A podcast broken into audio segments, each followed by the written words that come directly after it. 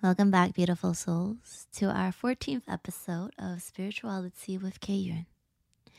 Today, I want to talk about the purpose of our being and how to find our gifts. Last week, I shared with you how we shouldn't wait and need to start now if we want to move forward in life or on our journey.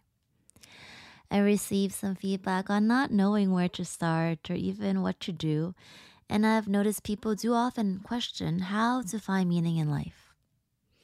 Even for myself, though I love what I do, I'm constantly looking for ways to align myself more with my purpose so that I can better serve the world.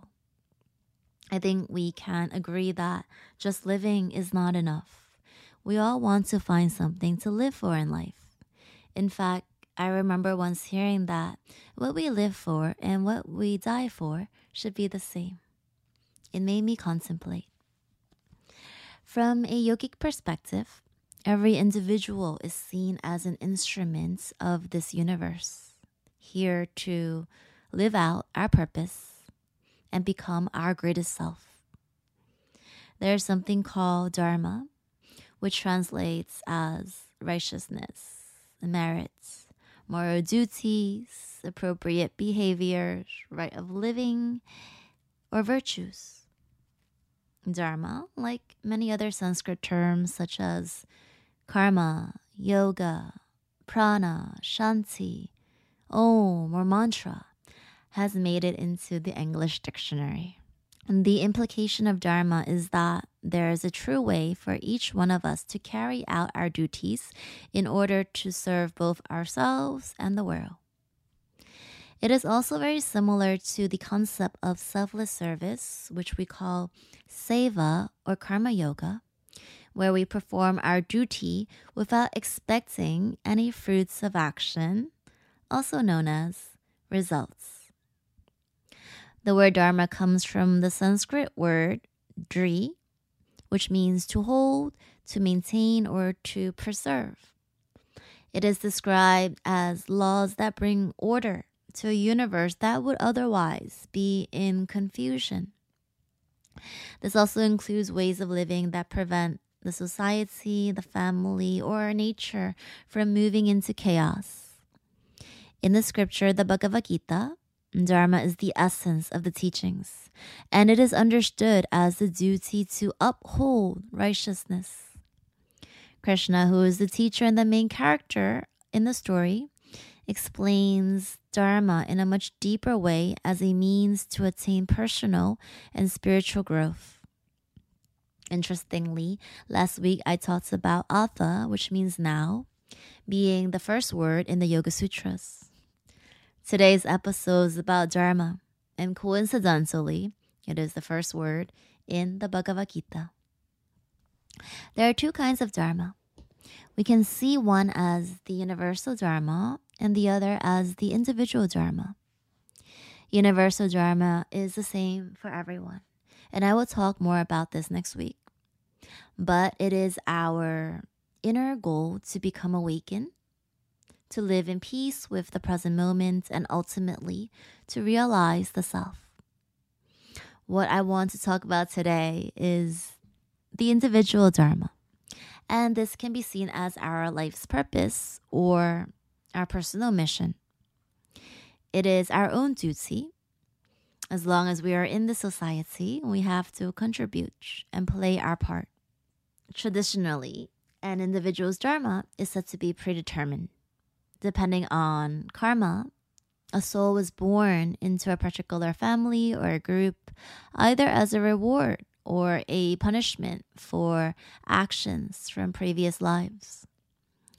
The path in life is already set by universal laws, and the only way to progress is to live within this path and work towards the destined purpose. For most of us today, however, we need to figure out the reason as to why we are here and what we are meant to accomplish on this earth. When we find our Dharma, we need to put our effort and hard work into achieving it while letting go of the good and the bad outcomes. Again, our job is not to enjoy the fruits of action, but to just do the work. it is said that all beings must accept their dharma for harmony to exist in this world. For example, the dharma of a tree is to provide oxygen. The dharma of a bird is to fly. The dharma of a fish is to swim. The dharma of a river is to flow. The dharma of the sun is to spread light. We as human beings also have our own unique dharma, which is why we have different interests, beliefs, skills, personalities, likes, dislikes, etc. Some people have a natural inclination to become artists, writers, teachers, creators, or healers, while others may have more interests working in the field of finance, technology, science, or justice. According to the Bhagavad Gita, it is better to do our own dharma poorly than to do someone else's dharma perfectly. Moreover, while adhering to our own dharma, it's okay if we get distracted get lost, or even fail. But it is not alright to get attached to some other Dharma, to behave like others, or try to become what we are not meant to be. If a painter with his artistic mind starts a business, it is not as likely to flourish as his mind only revolves around art and painting. Similarly, if a businessman is forced to play the piano without having any interest or skill, then he would be unhappy and even become restless while making music. Therefore, all beings must follow their own nature and behave according to their personal dharma.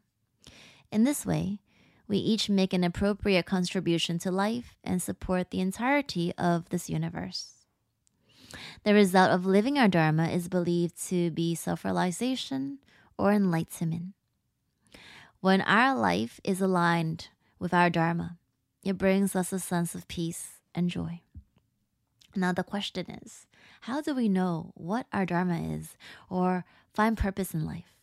Well, for some people, Dharma could be raising children or taking care of parents. For others, it could be offering selfless service at say a soup kitchen, serving the sick or the poor, or spreading more love and light. Some great souls believe their work is to fight for a specific cause, save the planet, or protect our country. The role we play at work or the goal to reach our highest potential could be our Dharma. A spiritual aspirant's Dharma would be to seek the truth. Dalai Lama, a great spiritual leader, believes our prime purpose in this life is to help others. Our Dharma may also be the thing that gets us up every morning and what helps us stay inspired. If we can't discover our Dharma, we can figure out our passion first.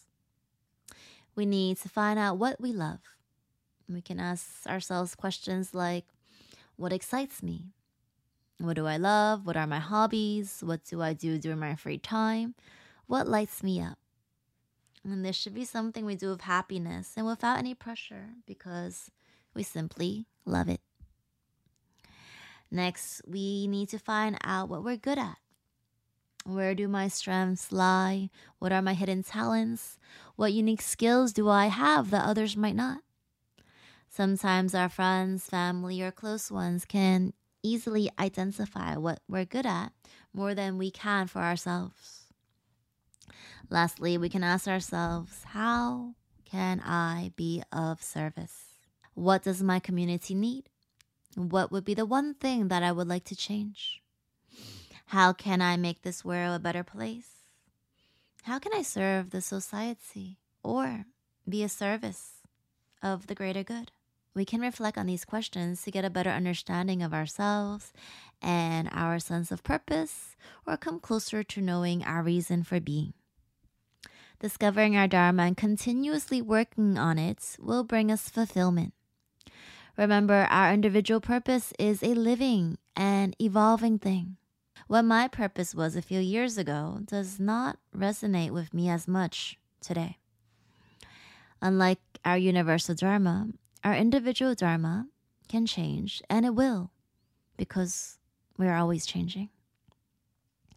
One of my favorite quotes is by Pablo Picasso he says, The meaning of life is to find your gift. The purpose of life is to give it away. In the end, it's not about how successful we are. It's not about how much we make. It's not about what we have. It's not even about how happy we are. What is most important, though, is that we have the compassion to make a difference in people's lives when we find our Dharma and honor our divine calling. Thank you all for listening. If you have any questions, sharing, or comments, I would love to hear your thoughts. Find me on Instagram, Kyun underscore. Have a great morning or evening wherever you are. The lights within me bows to the divine lights within you.